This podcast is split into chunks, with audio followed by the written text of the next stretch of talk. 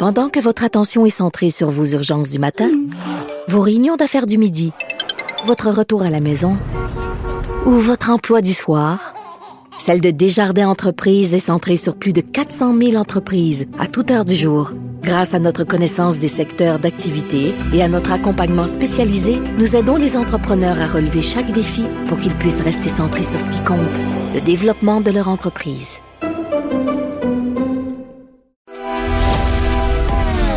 Grand philosophe, poète dans l'âme, la politique pour lui est comme un grand roman d'amour. Vous écoutez Antoine Robitaille. Là-haut sur la colline. On assiste à une explosion du nombre d'étudiants internationaux collégiales depuis plusieurs années. Ça a des bons, mais aussi des mauvais côtés. On en parle avec Éric N. Duhem, chargé de projet à l'Institut de recherche en économie contemporaine. Bonjour. Bonjour, ça va Le, bien? le N est important. Hein? Oui, effectivement, faut euh, faire la distinction. Là, je suis pris avec euh, l'existence d'une autre personne qui porte le même nom que moi, donc euh, j'ai ajouté cette petite particule euh, de mon nom de famille maternelle pour bien distinguer les personnes. Vous êtes anobli d'une certaine façon, à, plusieurs égards. Donc, le, le nombre d'étudiants internationaux vraiment au collégial, il a explosé, on l'a dit. 3520 en 2011, 16 505 en 2019. C'est quoi? C'est 369% d'augmentation. Comment ça s'explique exactement? Euh, ben, il y a différents éléments qui entrent en jeu au niveau de l'augmentation des effectifs étudiants internationaux. Euh, mais on peut dire que euh, la partie qui est la plus euh, déterminante, là, c'est euh, au niveau des collèges privés euh, non subventionnés à Montréal. Euh, donc, les collèges privés non subventionnés, euh, dans leur cas, là, les, les effectifs étudiants internationaux sont passés de 338 à 5720 euh, de 2011 à 2019. Donc là, c'est une augmentation de presque 1600% Donc, c'est eux qui ont beaucoup joué dans la balance.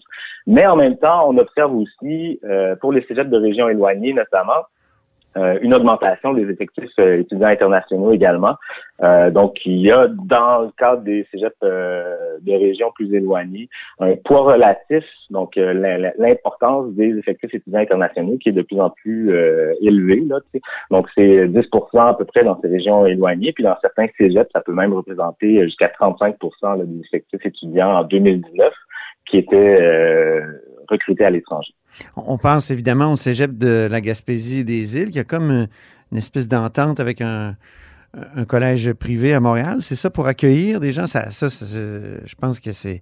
Il y a un an, là, on, a entendu parler de ça. On a commencé à avoir beaucoup d'articles sur le sujet Radio-Canada, Le Devoir, et ils ont vraiment fait ressortir cette, cette drôle de bébite. Euh, Oui, tout à fait. Euh, ben, dans le cas du Cégep de la Gaspésie des îles, il faut savoir que en région, donc euh, dans leurs différents campus là, qui sont situés en Gaspésie puis euh, aux îles de la Madeleine, là aussi, il y a des étudiants internationaux. Donc là, ils ont à peu près un, un- un poids relatif de 15% Le 15% des étudiants qui étudient là-bas sont des, des étudiants internationaux. Mais il y a aussi l'existence de cette autre euh, entité, cet autre établissement qu'on appelle le campus de Montréal, euh, qui lui est situé à Montréal. Donc là, on est vraiment très loin de, de- de la région périphérique de Ouais. ce cégep-là. là. Euh, donc là, c'est une entente, c'est un partenariat entre euh, un collège euh, privé non subventionné qui s'appelle le collège Matrix, puis euh, le, le, le, le cégep de la Gaspésie et des îles. là. On a une espèce de partage de responsabilités là, entre les deux. Donc, euh, Collège Matrix, lui, s'occupe du recrutement, du marketing, des locaux, des équipements. Puis, euh, du côté du Cégep de la Gaspésie des îles, on s'occupe surtout de la formation, du suivi avec les enseignements, etc. Et donc, euh, là, oui, effectivement, on a assisté à une, explosion du nombre euh, d'étudiants internationaux dans ce euh, dans cet établissement-là, là, euh, qui était en 2019, on parlait d'autour de 1700 étudiants, puis là, on serait, on aurait largement dépassé euh, ce seuil-là là, l'année d'après. C'est en février sont- 2020 qu'on a pris conscience de ça. C'est avant la pandémie. Je me souviens que j'étais là au point de presse avec le ministre euh, Roberge qui disait on va serrer la vis, on va serrer la vis. Est-ce qu'il y a des choses qui ont été faites depuis?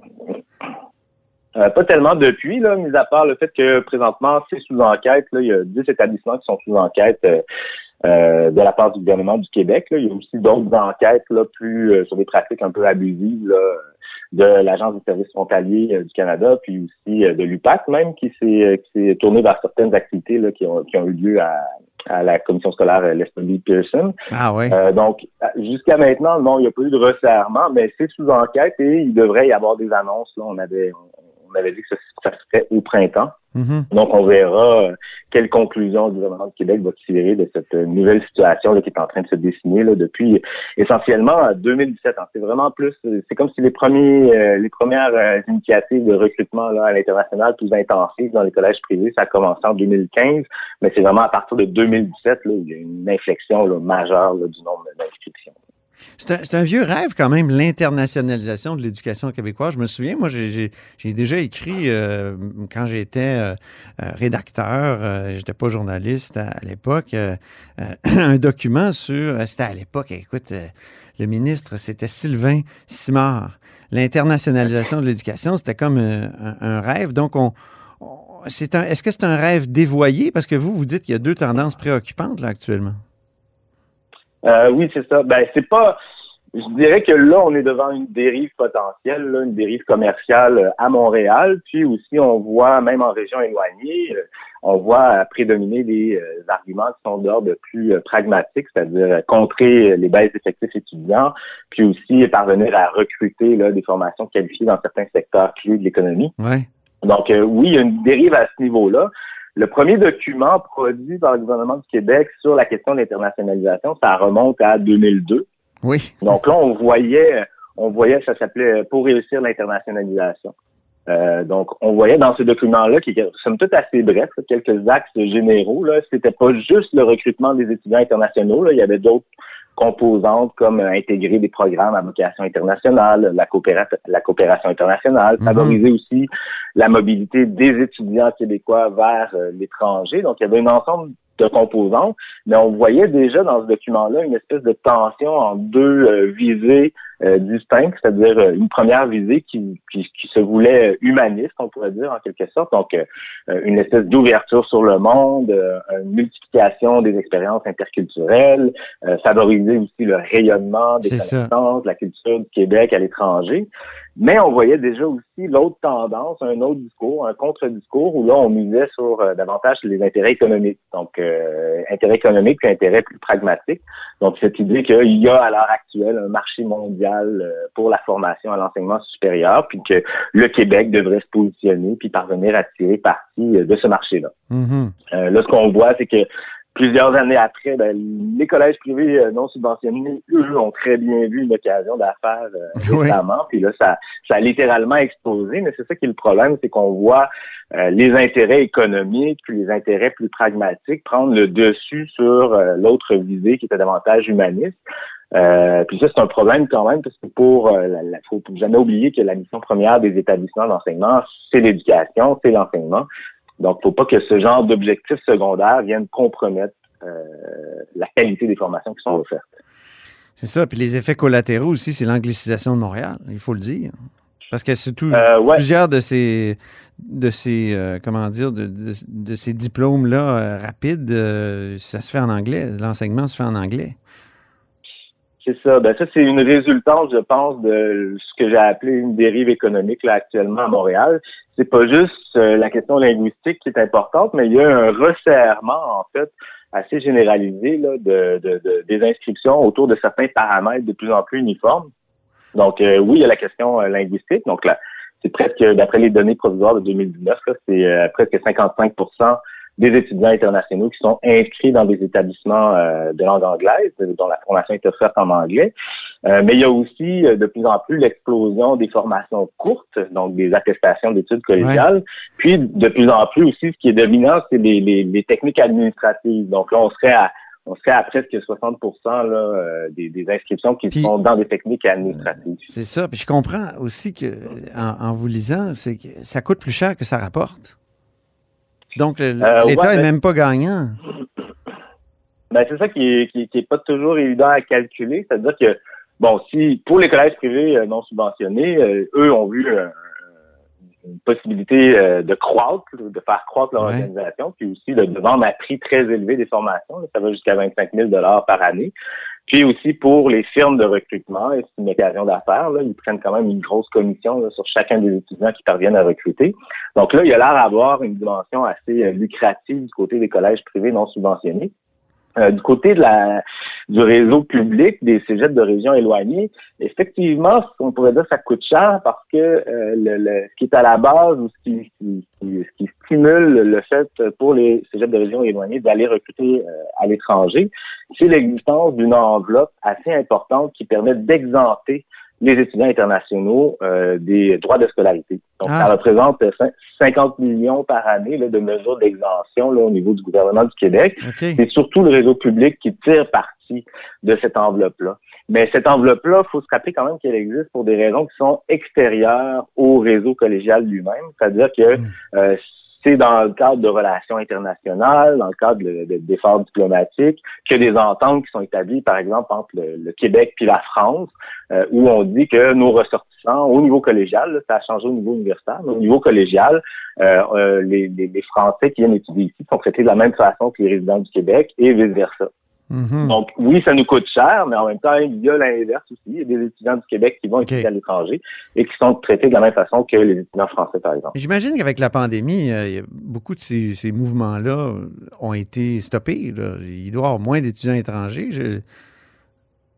au euh, Québec. Effectivement. Oui, effectivement. Ben, ce qu'on, ça, c'est, là, nous, malheureusement, les chiffres auxquels on avait accès euh, s'arrêtaient à 2019, puis même 2019, c'était des données provisoires. Là, à ce moment-ci, on devrait être capable de mettre la main sur euh, les chiffres de 2020, mais qui seraient des données provisoires aussi. Et là, euh, forcément, on verrait une baisse euh, d'effectifs étudiants internationaux. Il y a quand même beaucoup d'étudiants qui étudient à distance pour le moment dans l'espoir d'éventuellement venir ici sur place lorsque ce sera possible. mais pour certains cégeps de régions éloignées qui avaient misé beaucoup sur le recrutement d'étudiants internationaux pour pallier leur baisse d'effectifs, dans leur cas, là, c'est un peu la crise. Là. Mmh. Des cégeps comme c'est le, le le cégep de Saint-Félicien au Saguenay-Lac-Saint-Jean ou à Matane, par exemple, là, on, mise beaucoup sur le recrutement d'étudiants internationaux. Puis là, la, baisse des effectifs avec la pandémie, là, ben ça, c'est ce qu'on pouvait voir dans les journaux. Là, ça, ça a entraîné un peu une situation de crise pour eux. Vous faites sept recommandations en terminant. Euh, les plus urgentes euh, sont lesquelles, selon vous?